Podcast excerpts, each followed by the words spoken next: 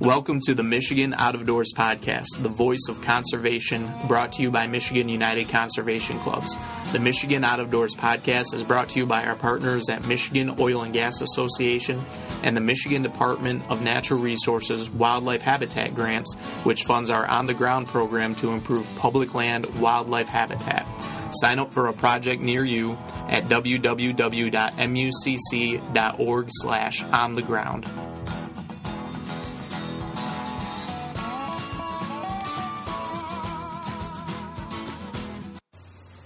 Welcome back to the Michigan Outdoors Podcast. We've been away for a while due to some technical issues, and also we had a lot of other stuff to do. Yeah, mostly. We had other stuff to do, I think.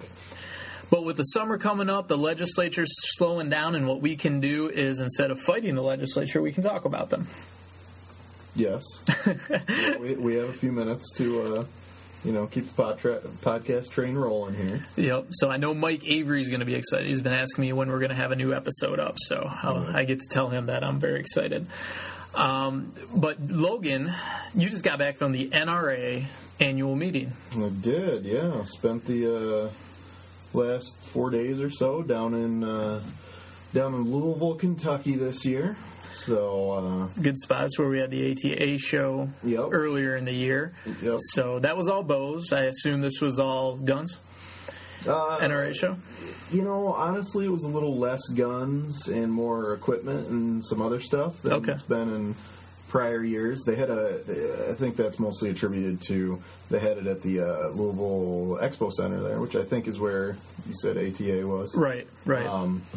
And that's it's a pretty large facility. This year's show covered all 11 acres of the indoor expo center facility there. So it seemed like it was a little bigger, a little better planned out. What? So I just imagine that's just like a whole lot of, hey man, I like guns. Hey man, I like guns too. Cool. Are we just best friends now? There's a lot of that. Mostly. Do we just become best friends? Mostly after the expo, around town at the various events and meetups and whatnot.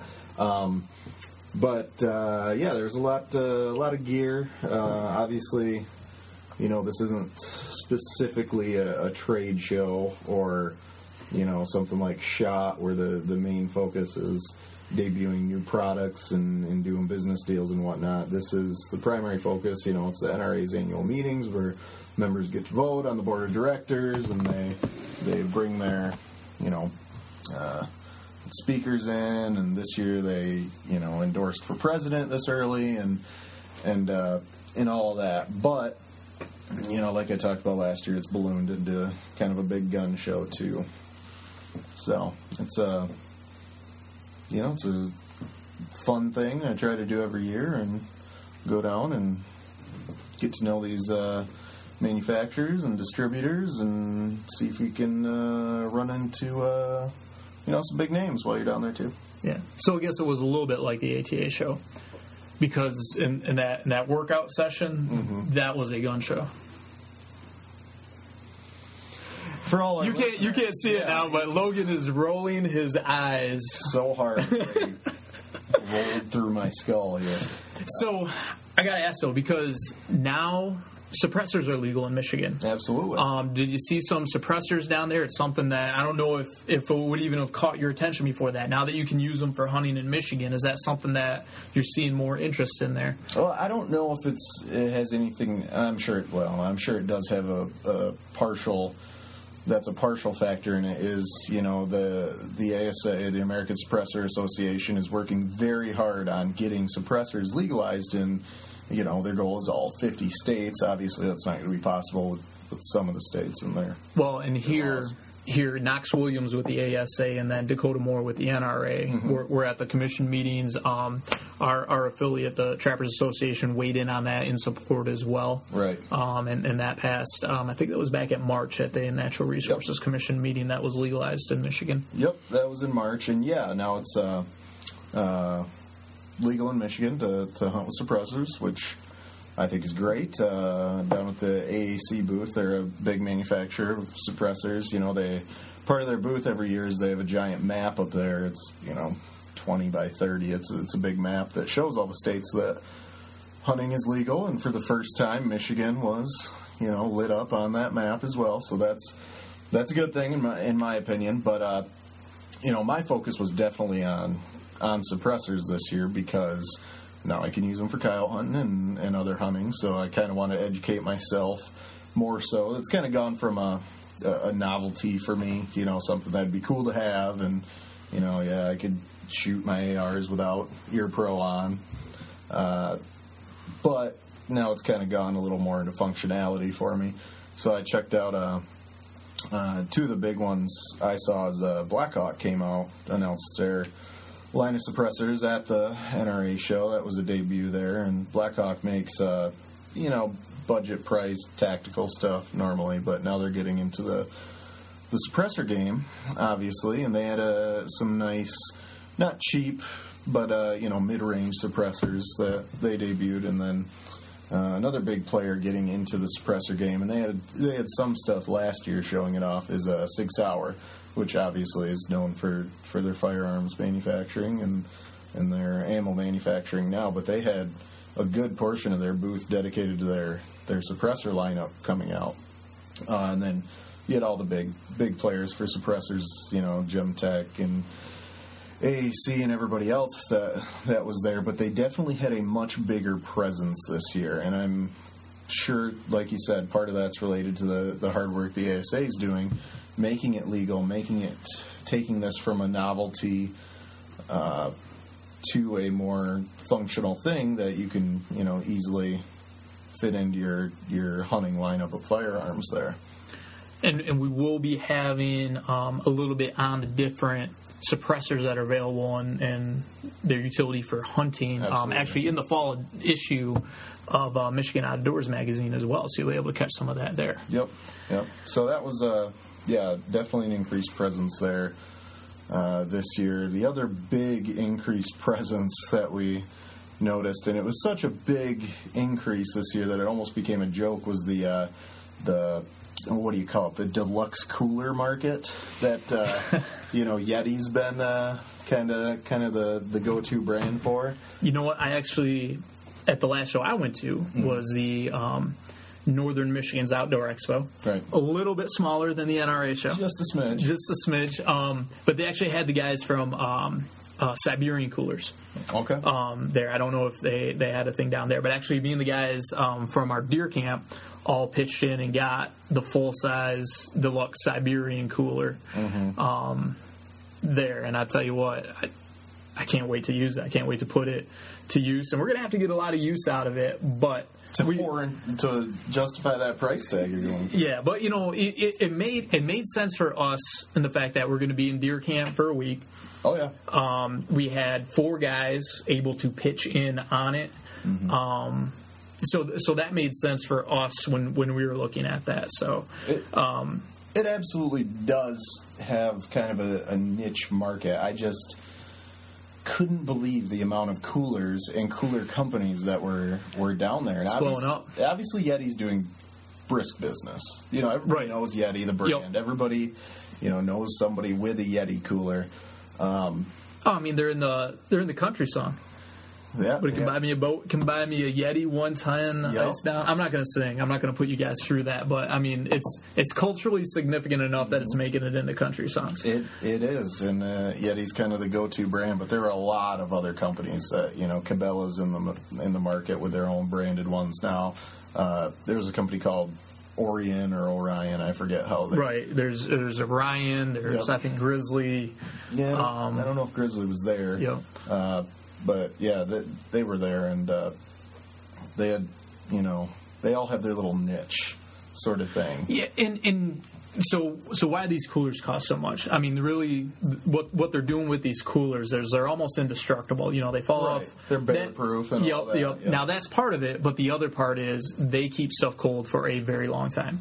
Come with, ours at least came with... a divider that doubles as like a cutting board. Yep. But, you know, when you're looking at being in camp for a week, where you want things to stay cold, which, you know, mid-November it's going to stay cold, okay, but you get a warm spell. Not only that, but you want to keep, afterwards, you want to keep your game cool. And that's the big thing. We want to keep all of our food and drinks cold throughout deer camp. We want to make sure that when we get a deer, we can keep that cool, that the ice isn't melting all around our deer like happened with mine last year, that that's staying dry and cold. And I think part of that, too, is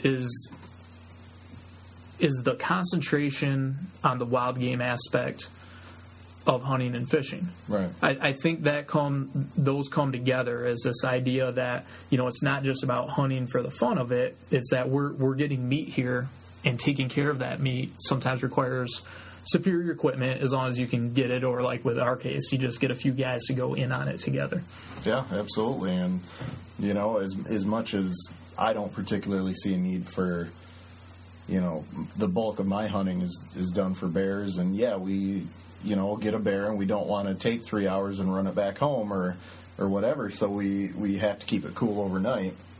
But the cooler we would need from Yeti to do that, they had their, whatever that couch-sized one, they had that there. That's about the size of the Siberian that we got. Well, it's $1,500 bucks.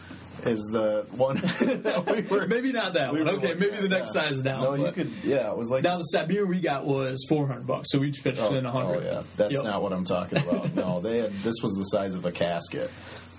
You know, and it was... Well, you know, you got high ambitions for the bear that you're going to get. Right, right. You know? Yeah. No, and... But, you know, as much as maybe I don't have a use for it, it's... obvious that there is a big market out there that does have a use for it. Yeah. Now, I'll be honest, if I can afford it, I got a use for it. Well, you know, when it comes to hunting gear, you know, especially when it comes to keeping your game cold, to me, that's the first priority. Yep.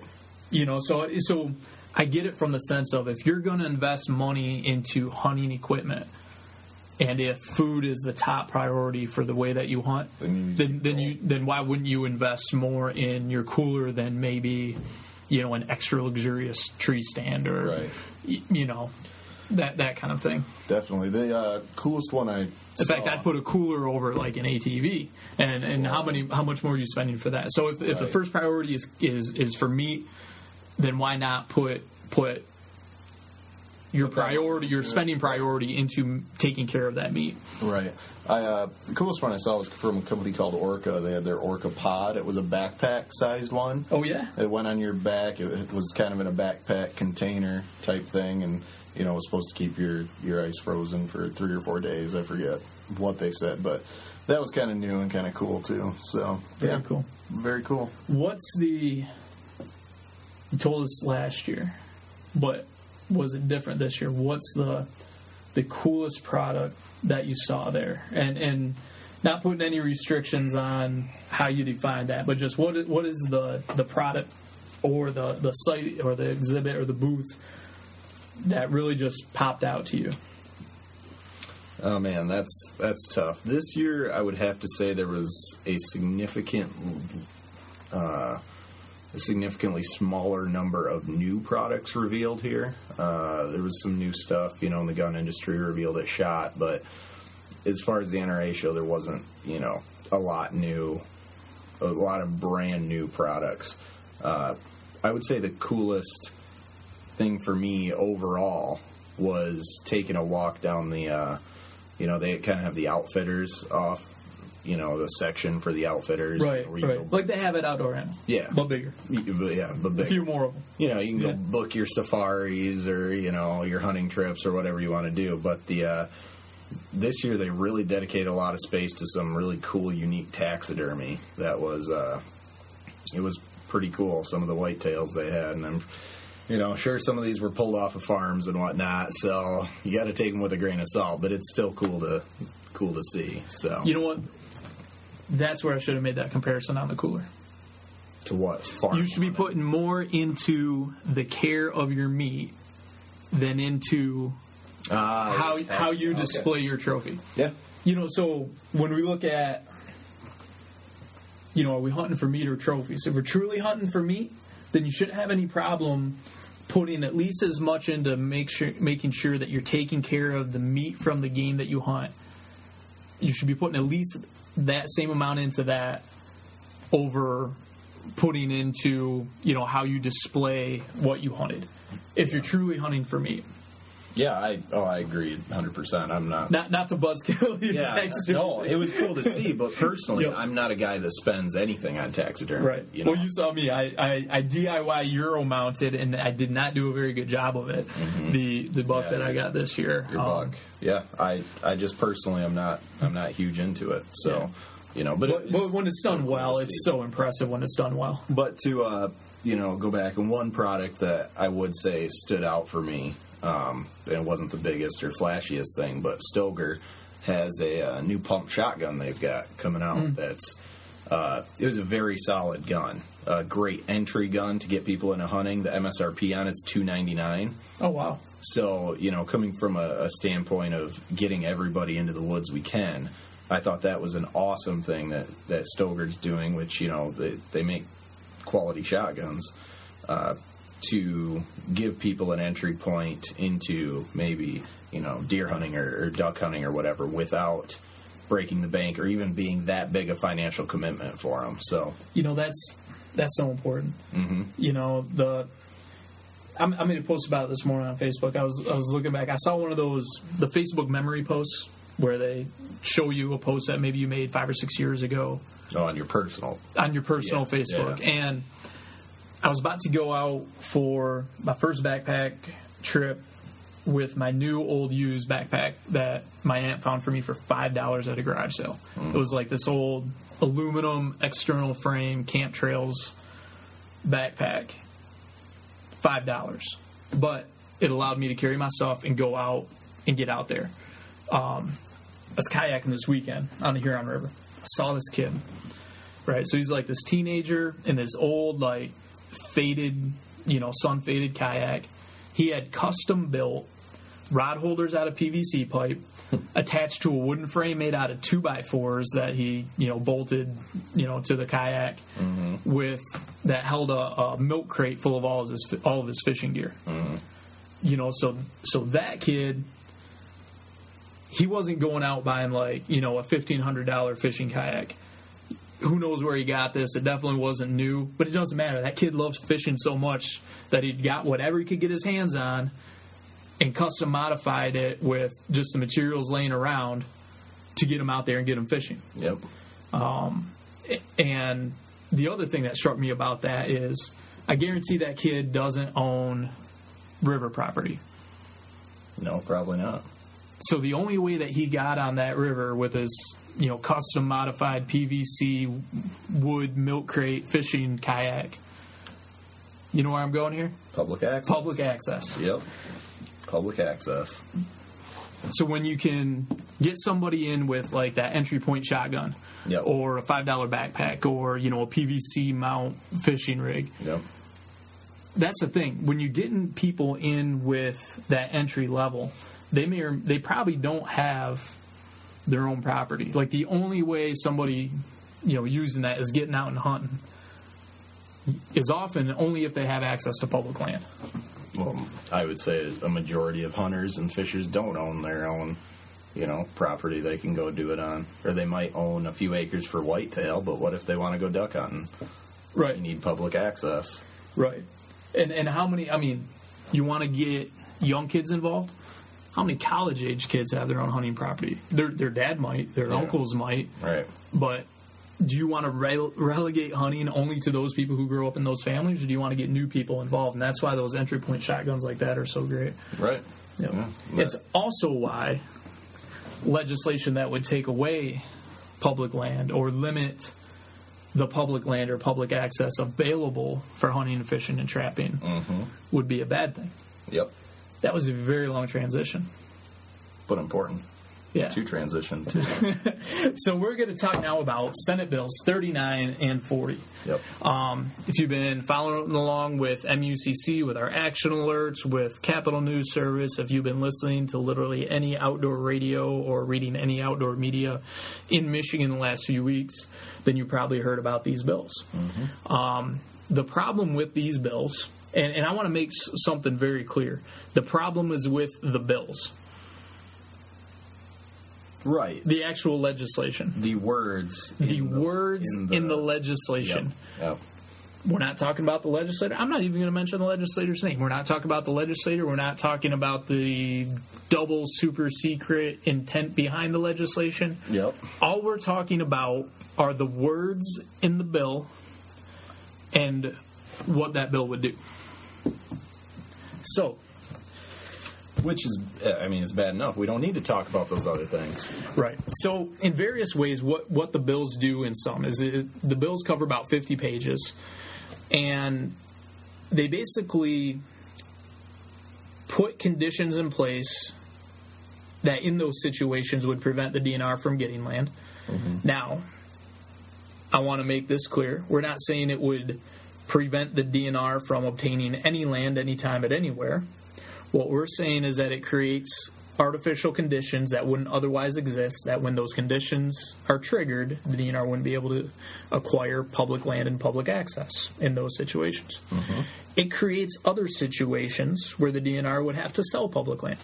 Now, we're not saying that it contains anywhere in the bill the words, the DNR shall sell X amount of acres, no matter what. What it creates are conditions where if those conditions are met, artificial conditions which would not otherwise exist but for this legislation, that basically lays out a trap that if the DNR falls into it, the only way out of it is to sell public land. Yep. It deals with making it easier for the DNR to declare public land surplus with pretty much anybody wants it. Mm-hmm.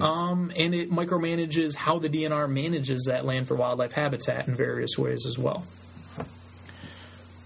So MUCC has taken a very strong stand against this legislation for a very simple reason. As we've talked about, public land and public access are places to hunt, fish, and trap. Mm-hmm. If we limit public land and public access, we are limiting the opportunities to hunt, fish, and trap. As long as public land provides a place to hunt, fish, and trap, there is no way that you can take away public land and public access and have that be good for hunting, fishing, and trapping. If you have fewer places to hunt, fish, and trap, that is bad for hunting, fishing, and trapping. Am I making any sense? Seems pretty clear. I mean, if you do pretty much anything, and doing that thing requires a place to do it, and you take away the place to do it, that is bad for the thing that you're trying to do. Yep. So that's all lead into, basically, we got accused of saying that the bill does stuff that it doesn't. Actually, we went right down word by word, word for word, and with the legislation, and that's exactly what it does. Yep, it does. All right, so let's start going through some of the provisions in this bill and what our problem with them is. So, for one, it says that if any county or township has over 33% federal, state, or commercial forest land, mm-hmm. then that county or township has a veto over any land acquisition by the DNR for public hunting, fishing, or trapping use. So, what that creates is basically any local township or any local county can deny all the people of Michigan a place to hunt, fish, and trap. And where this becomes a problem is, let's say that you have a deer yard in the UP. Yep. You know, we all know that the UP deer are in trouble. We all know that they require very specific conditions for winter habitat to be able to stay out of the worst of the weather conditions, to be able to evade predators. There are these large areas called winter deer complexes, mm-hmm. or deer wintering complexes. The majority of deer wintering complexes in the UP are not in public hands right now. Right. They're in private ownership. Yep. The only way that the state can make sure that those deer wintering complexes continue to be prime deer habitat and don't get converted into some other type of land, you know, whether that's through development or, you know, land conversion, is to put them in public ownership. So let's say that one of these deer wintering complexes that's currently in private ownership comes available for sale. That's a priority acquisition that the DNR would want to get. if that local county or that local township didn't want any more public land because of, you know, the effect on the tax base, mm-hmm. well, now the DNR can't get that land. They can't conserve that wildlife habitat. Now, you might say that that's good for the finances of that county, but that's certainly not good for hunting, fishing, or trapping. Right. Now, there's an exception to this, and the exception would be that local veto power doesn't exist if the DNR sold an equivalent amount of acreage in that same county or township within the prior 60 days. So now you've created an artificial situation that would force the DNR to have to sell land. Right. Because of, you know, there's a deer wintering complex, their mandate to protect wildlife habitat, trying to increase the UP deer population or at least maintain what's what's left there, mm-hmm. says that that's a priority for us to acquire. Well, let's say it's a section. Let's say it's a 640-acre section in a township, and that township doesn't want any more public land, but there's this deer wintering complex available. The only way for them to get that is to arbitrarily designate 640 acres somewhere else in the township and sell that off. Right. Whether or not that meets DNR strategic objectives, they just have to sell off that acre for acre in order to acquire the land that does meet the habitat objectives. Yep. So we think that's poor public land strategy. Whether or not we own public land ought to be based on, does it meet the DNR's strategic objectives, you know, for wildlife habitat, for public outdoor recreation. It shouldn't just be we need this acre over here for deer habitat, so we just have to designate and sell an acre somewhere else. That's not strategic whatsoever. And we actually have a strategic plan that ought to be adopted that guides how that happens. Right. There's one more section of this that I want to cover just on this podcast. Like I said, this bill goes on for 50 pages. I'm not going to make you listen to me for 50 pages. Logan's like, please don't. No, we got to keep it listenable. Right. Yeah. So the other provision that I want to highlight that's within this bill that's really troubling is that it purports to lift the land cap, except that it reinstates it if there's ever a payment in lieu of tax that is late to any local unit of government in the northern lower peninsula or the UP. Mm-hmm. So here's the way that that works. It would take off the current land cap that exists on the northern lower and the UP. But then it says for any land acquisitions in the northern lower of the UP, think like knuckles north if you're using your hand as the state of Michigan. If the DNR is ever late on a payment in lieu of tax payment to that local unit of government, then that land cap immediately goes into effect, and no land can be purchased knuckles north in Michigan until that's settled. Here's the problem with that. So payments in lieu of taxes are payments made by the state to a local unit of government to make up for the fact that that's not in private hands and generating tax revenue. Right. But the funds for that are appropriated by the legislature. They're not appropriated by the DNR. The DNR administers a payment of them, but the DNR can only pay out what the legislature has appropriated to it. So the legislature would basically be passing a law saying, if we fail to make our obligation of appropriating these funds, then the citizens of the state are going to be punished by not having additional public land to hunt, fish, and trap on. Right. So basically the legislature, if they pass that, they would basically be setting up a thing that punishes the DNR for their own failings. I can't figure out how that would make any sense. But this comes from the fact that a few years ago, payments were late, payments were short, because the legislature didn't appropriate those funds. Right. But there was actually a bill passed 2 years ago. Since that bill was passed, there hasn't been any PILT payments that were late from any township that filed for the payments on time.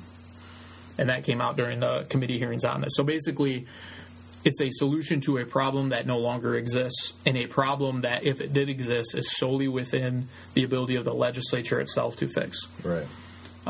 But if that got triggered, that same thing would happen. Once you go into a land cap, once again, let's say we have a deer wintering complex, or let's say we have a public access site on a northern Michigan river or lake.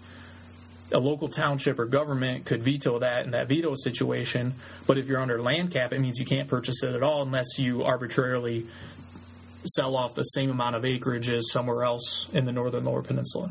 Right. So, you know, you're basically creating these artificial situations that wouldn't otherwise exist, that if those situations get triggered, the DNR would have to sell land. And then the other thing that these bills do is they basically loosen up the rules on what is or isn't surplus land. So surplus land is land that the DNR says, you know what, you know, it might be tax reverted, might not be connected to other public land, might be landlocked.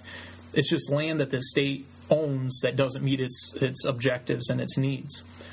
Well, this bill would say that pretty much any land can be designated as surplus as long as pretty much any private entity requests it. So yeah, we covered surplus land quite a bit with that Greymont thing, right? Right, and some of this stems out of that. Mm-hmm. What happened with the Greymont situation though is there was an application for the purchase of land and to designate that as surplus, and instead what happened was it became an exchange. So they got the land that they wanted to do the mining on, however, they had to acquire land to exchange so that the people of Michigan didn't lose out on public land to hunt, fish, and trap. Right, so this would enable that situation without the exchange. Correct? Exactly. Yeah. Yeah, so basically it would say if some company thinks it can make a dime on it, upon request, it can be designated as surplus. Yep. And the way that works in legislation is if there's any economic benefit that can be designated as surplus, or upon request, any land that's not as surplus can be subject to the same rules as surplus land. That's basically a really detailed way of saying under this legislation, if pretty much anybody wants a chunk of public land upon request, it could be designated as surplus. Otherwise, it'd be saying like, as long as anybody wants this chunk of land, then the state doesn't need it. Right. The language says if there's any economic benefit. Any economic benefit, and or the higher bar of, quote, upon request. Yeah. That's a high bar, right? As long as some golf course thinks that, you know what, we could build another 8 over here, so I guess nobody needs to hunt, fish, and trap on it. Yep. You know, that's basically what it's saying. It could be a township or a condo association on a northern Michigan lake saying, yeah, I know this is the only public access to this lake, but we want it, so the people of Michigan don't need it. Yeah, exactly. Now, I want to make it very clear. That's probably not the exact intent of the legislation, but it doesn't matter because the effect of legislation is not dependent on what the super secret intent of the legislator is. All that matters are the words in the bill, yep, and what the effect of those words are and what they would allow in the future. Yeah. And that's where our problem with this comes in, so... I know we've kind of gone off on that one, but I tell you what, you bring up selling off public land or denying public access to hunt, fish, and trap, that's when I get a little bit upset. It's kind of a big deal. A little bit of a big deal. Yeah. But we're not going to let it happen. That's a bold statement, but that's a true statement. Right. So talking about a bold statement and a true statement, at Outdoorama this year, we got to talk to Vanguard Outdoor Company. Mm-hmm. They make Vanguard Optics, and actually right after we talked to them, they came out with the Pioneer Packs as well. So we sat down and talked with them on the podcast. So we're going to tee that up right now, and you can hear our interview with Vanguard Outdoor, Vanguard Optics, and Pioneer Packs. All right, we're back with Michigan Outdoors Podcast here at Outdoorama, and I'm broadcasting right here from the Vanguard booth with Lloyd Dustin. So Vanguard Optics, you guys are based right here in Michigan, right? That's correct, Whitmore Lake, Michigan. Okay, not too far from me. I'm actually in Ann Arbor. Okay, yeah, right around the corner. Yep. Cool. So that's where your headquarters is. That's where you guys design all of your optics, all of your. Yeah, our warehouse is there. Our sales office and admin office is there. Our factory is in Myanmar. We ship them over here, and we distribute them from Whitmore Lake, Michigan. So awesome. So you guys are a well-established Michigan company, and you actually support a lot of great Michigan companies, basically. I see you with Michigan Outdoors, I see you with Drop, the Capitals, guys from Michigan, Michigan Buck Pool too, so that's really neat to see. Yeah. But I think what most people want to hear about right now is your awesome product. So what's your product line? What do you have for Outdoor? Well, like I said earlier, we have our own staff of engineers. They're all in-house, and we also own our factory, so nothing is outsourced, so no coatings get missed. The presses are all ground in-house, assembled in-house, and shipped to our warehouse. So it's a very, very good attention to detail. We have binoculars ranging from $79.99 all the way to $499.99, everything in between. So our most popular models are Endeavor ED. The first generation has Chinese ED glass. The second generation ED2s has Japanese glass by Hoya. Very, very high-end glass. And by owning the factory, that must help with some of that cost savings if you're not getting that much. Absolutely. Absolutely. Yeah. It's a big, big part. There's no two-step system there, so it's all direct. So when you see some of the prices, don't think, well, this is just like a $79. You realize that the Vanguard is getting cost savings by owning the factory, not having to pass that extra expense on to you, so you're able to get a high-quality optic for less than you would think. That's absolutely right. It's a strong value because there's no middle person, so, yep. Right. So you have, I see that you have the binoculars here, you have rifle scopes, you have spotting scopes. Yeah, our categories for the glass runs binoculars, spotting scopes, and rifle scopes. Great. Now, in Michigan, obviously, everybody uses rifles, especially where I hunt up in northern Michigan, it's almost, when you're hunting, especially in the northern zone. But wherever you're hunting, how do you use optics? I think a lot of folks, kind of assume that optics and spotting scopes are just something that you use out west. Yeah. But how can people maximize the use of good binoculars here in Michigan with closeness and sensitivity? Yeah, that's an excellent question. Most guys that see us, they think the bigger is better. It's absolutely not the case. For Michigan type of applications, 8-power is certainly a standout. Like an 8x42. 8x42. You get a bigger field of view, better light transmission, and they're more stable. Most guys, again, they think they want 10 power or 12 power. It's just a cumbersome instrument to use when it gets that high of magnification. So I strongly recommend 8 power. It's a personal preference thing. Now, out west, you're going to want something a little higher power, obviously. But here in Michigan, go with 8 power. Great. And then the spotting scopes, there's lots of applications for spotting scopes. On the rifle bench, a lot of guys are sighting in their weapons. They can see bullet holes at 200 yards. You can use them for nature viewing, obviously. And they're all of our glass in the spotting scopes is ED glass. And they're very upper end, good resolution, magnesium barrels, waterproof, fog-proof, dual gear focus wheel on our HD model. So you get a coarse micro adjustment and also a fast gear adjustment as well. That's also about your rifle scopes. Rifle scopes, yep. We have several configurations. We have a 1-inch tube series as well as a 30-millimeter tube series. The 30-millimeter tube series, people think that 30-millimeter tubes are to enable more light transmission. It is not the reason we developed them. The reason for 30-millimeter tubes is to get more adjustability in the turrets, more range of adjustability. So. So on your website, can people find more specs about your products here? What's your website where people can find that? Yep, the website is www.vanguardworld.us. Everything is on there. We have a dealer locator on there as well. Product profiles, specifications, and all the reviews are on there as well. And I know just from where I shop at Jay's Sporting Goods that you guys are there. You can really find Vanguard at all the major sporting goods stores all over Michigan, right? Good question. Jay's Sporting Goods, both stores have them. Frank's Great Outdoors, Cabela's in Dundee, Shoepox in Jackson. Just go to the dealer locator, type in your zip code, and we'll give you a radius of dealers. Awesome. Well, Lloyd, thank you very much for taking some time to speak with us. We actually had to delay this podcast quite a bit because you had so many people stopping by. We've been hopping over here. That's a good problem to have. Thank you very much. See us. Thank you for listening to another edition of Michigan Outdoors Podcast. Defend your rights to hunt, fish, and trap by joining MUCC at mucc.org.